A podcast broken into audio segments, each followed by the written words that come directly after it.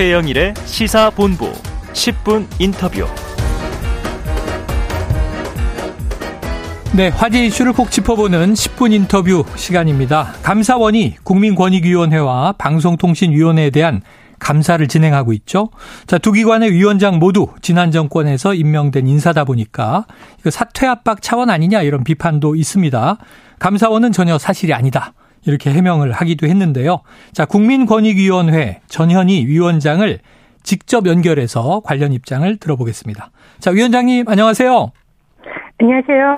네, 자, 올해 초에 시사본부에 나오셔서 디지털 국민권익 플랫폼 도입과 앞으로의 변화도 얘기해 주셨고, 그때 또 지방선거 준비 안 한다, 국민권익위원장 직책을 맡는 것이 훨씬 보람있고 할 일이 많다, 이렇게도 말씀을 주셨는데, 네. 최근 좀 거취 관련 언급이 많이 나오고 있습니다. 어떤 심경이세요? 네, 어, 몇 달 동안 계속 전방위적으로 강한 사태 압박을 받고 있습니다. 아. 그래서 극도로 긴장감으로 정신적으로도 힘들고 건강이 많이 나빠졌습니다. 아. 근데 더 힘든 것은 권익위와 마찬가지로 정치적 중립기관인 감사원이 정말 납득하기 어려운 사유로 이례적 감사를 통해서 이 위원장 사퇴 압박에 동원된 모양새는 사실 법조인의 한 사람으로서 대한민국 헌법 질서 가치가 소돼야 된다라는 이런 측면에서 매우 참담하고 또 안타까운 상황인 것 같습니다. 네. 자, 권익위도 그렇고 감사원도 그렇고 중립적인 국가기관들인데 이게 지금 참담하고 안타깝다 그러셨어요. 이 네. 권익위 감사가 바로 지난해에 있어서 이 감사원 권익위 감사 결과를 보니 12월 28일자로 올라왔고요. 지난해 3월과 4월 사이에 9명의 인원이 15일간 감사를 했다. 자, 1년 만에 감사가 이루어지고 있는데 규모와 기간 좀 어떤 맥락으로 이해하고 계십니까? 음, 권익위는 이미 말씀하신 대로 작년에 정기 감사를 완료를 했습니다. 네. 그리고 작년 말에 관련 조치 모두 완료했고요. 음. 이 경우에는 어, 위원회 조직은 통상 3년 내지 3년, 어, 4년 후쯤 감사를 하는 것이 통상적입니다. 그런데 처음에 감사원이, 어, 위원회, 위원장 근태 문제로 감사를 네네. 시작을 했다라고 했는데요. 네. 일단은 작년에 이미 감사를 마친 위원회에 또 1년도 안 된 시기에 다시 감사를 하는 것도 매우 이례적이고 음. 또 그걸 뭐 뭐 또 받아들인다 하더라도 위원장 근태 문제로 감사를 했으면 이게 법적 정당성을 가지려면 위원장에 대해서는 해야 됩니다. 음. 그래서 저를 파다가 또 직원들까지 또 압박하는 수단으로 감사가 동원된 모양새라는 생각이 들고요. 그래서 또 그뿐만 아니라 위원회의 업무 전반에 대해서 지금 감사를 하고 있어서 사실상 정기 감사 이상의 대규모 감사가 현재 진행 중에 있습니다. 음. 그래서 KDI 홍장표 원장의 경우에도 감사원에서 이례적으로 감사 자료를 요청을 하면서 원장이 그때 이제 사퇴를 했는데요. 그런 비슷한 맥락으로 사퇴 압박용 감사가 감사다 그런 생각을 하고 있습니다. 네, 지금 이제 언급해 주셨다시피 전 위원장님 본인도 그렇고 KDI 원장도 그렇고 또 이제 방통위도 있는데 그렇다면은 전임 정부 때 임명된 인사들에 대한 표적 감사다 이렇게 보시는 건가요? 어, 네, 그렇습니다. 네. 자, 감사원은 뭐 또 이제 부인하고 있죠. 이 중립성과 독립성 훼손 보도는 사실 아니다.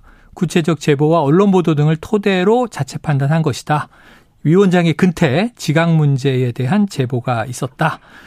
자, 그런데 그러다 보니까 위원장님께서 이 도스태핑으로 출근 시간이 공개돼 있는 윤석열 대통령도 지각 논란이 있지 않느냐.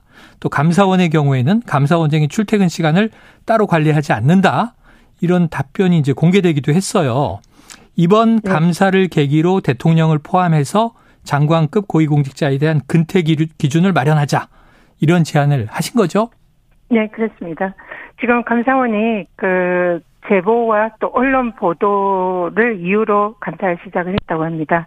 근데 이런 감사원의 주장이 법적 근거와 타당성이 있으려면 음. 말씀드린 대로 위원장에 관한 감사만 해야 됩니다. 그래서 감사원 규칙에 의하면 목적 달성 필요한 범위 안에서 감사해야 된다. 음. 그런 규정이 있고요. 그래서 이 현재 감사원 감사는 규칙 위반 권한 남용 감사로 직원들의 감사는 즉각 중단해야 그 법적 타당성이 있다 보입니다. 그리고 제보와 언론 보도로 감사를 했다. 그러면은 지금 언론 보도로 문제되는 기관들 부처가 얼마나 많습니까?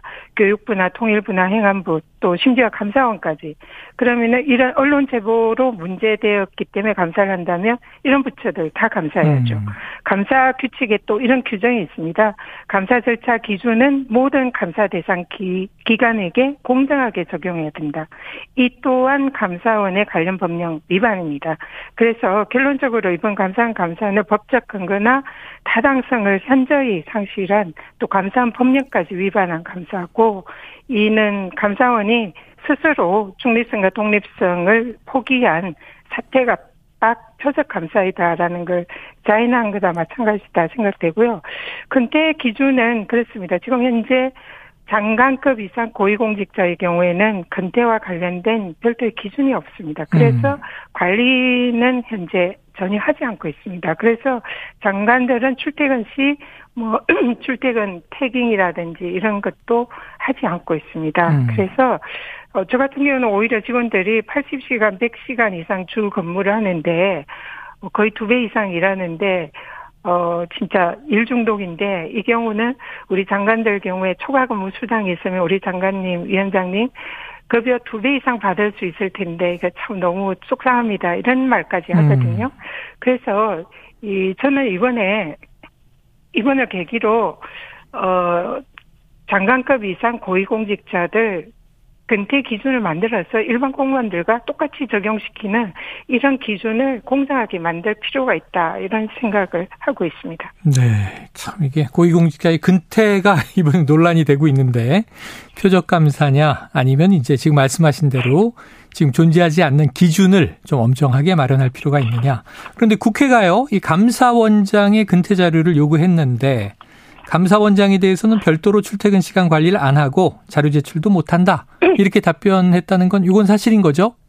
네, 제가 방금 말씀드렸지만 감사원장 포함해서 모든 장관들이 동일합니다. 네. 근태 기준도 없고 근태 관리도 안 하기 때문에 감사원의 그 답변은 뭐 있는 그대로 얘기를 음. 한 거다 그런 생각이 들고요.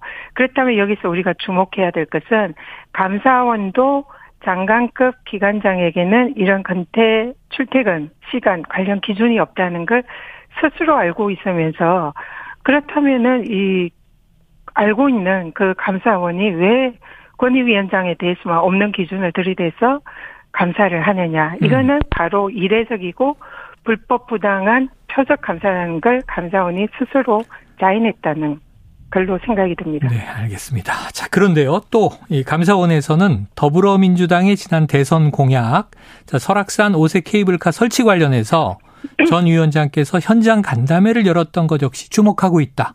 이런 얘기가 이제 전해졌습니다. 이 정치적 중립을 위반한 게 아니냐 하는 주장이 간담회 당시에 환경단체들에서도 나왔었다고 하는데 이 대목은 좀 어떻게 해명하시겠습니까?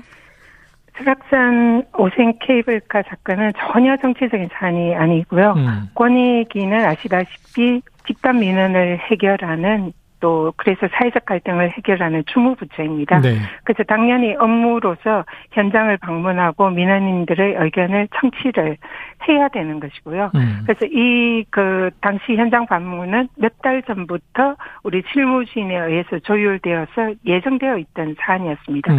그리고 그 이전에도 또 유사한 이런 강원도의 집단 민원 현장을 해결하기 위해서 제가 수차례 강원도를 현장 방문한 적도 있고요. 네. 그리고 서락 오색 케이블카 사건은 여야 모두가 그 이해관계가 사실상 일치하고 음. 국민들도 일치를 해서 대부분 케이블카 설치를 바라는 상황입니다. 음. 그래서 여야의 정치적 입장이 전혀 다르지 않고 오히려 같다고 볼 수 있고요. 하지만 이제 유일하게 환경단체나 환경부에서는 이제 사실상 반대하거나 네네. 환경단체는 수락산의 환경 훼손을 위해서 굉장히 반대하는 그런 사안입니다. 그렇기 때문에 이러한 사회적 갈등 문제에 대해서 현장에 가서 이해관계인들의 의견을 청취하고 사회적 갈등을 조정하기 위한 차원 차 방문을 한 것이기 때문에 음. 또 더구나 이 사안은 양양의 당시 군수였던 어 현재 여당인 그 소속의 지자체장께서 저보고 꼭 방문을 해서 이 문제를 좀 의견을 네네. 들어달라 이런 요청이 있었습니다. 네. 그래서 민원 현장 문제이고 권익위의 당연한 업무로 이걸 정치적 문제로 가져가는 것은 그 자체가 정치적이다 생각을 합니다. 알겠습니다. 자, 지금 이제 아까 네. 이 표적 감사다.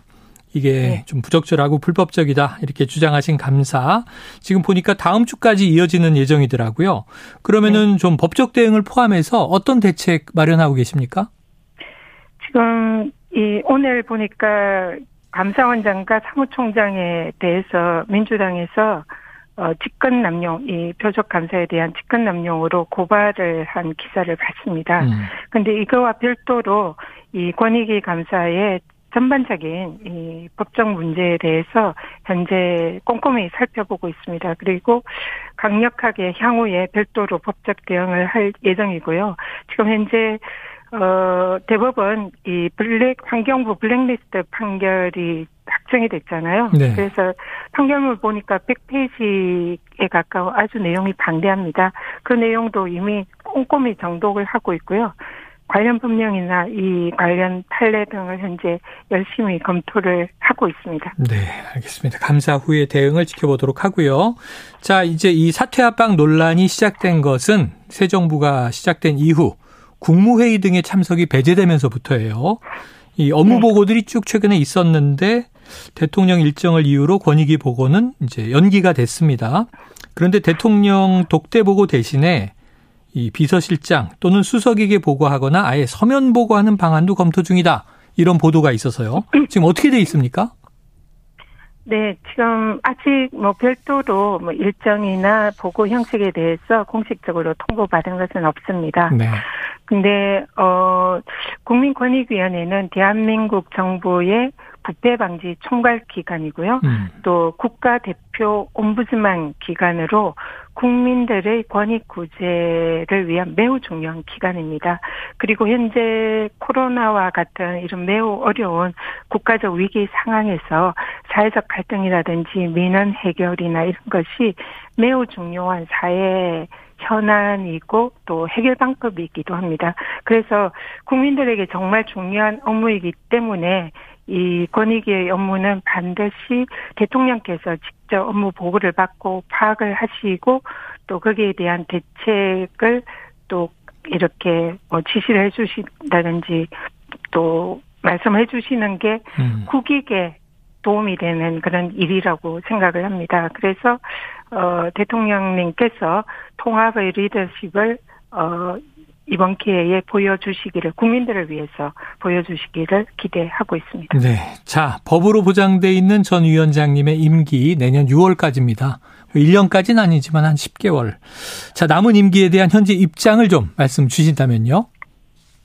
국민권익위원회는 감사원과 같이 법률상 그 독립성과 또 기강장의 임기가 보장되어 있는 그런 기관입니다.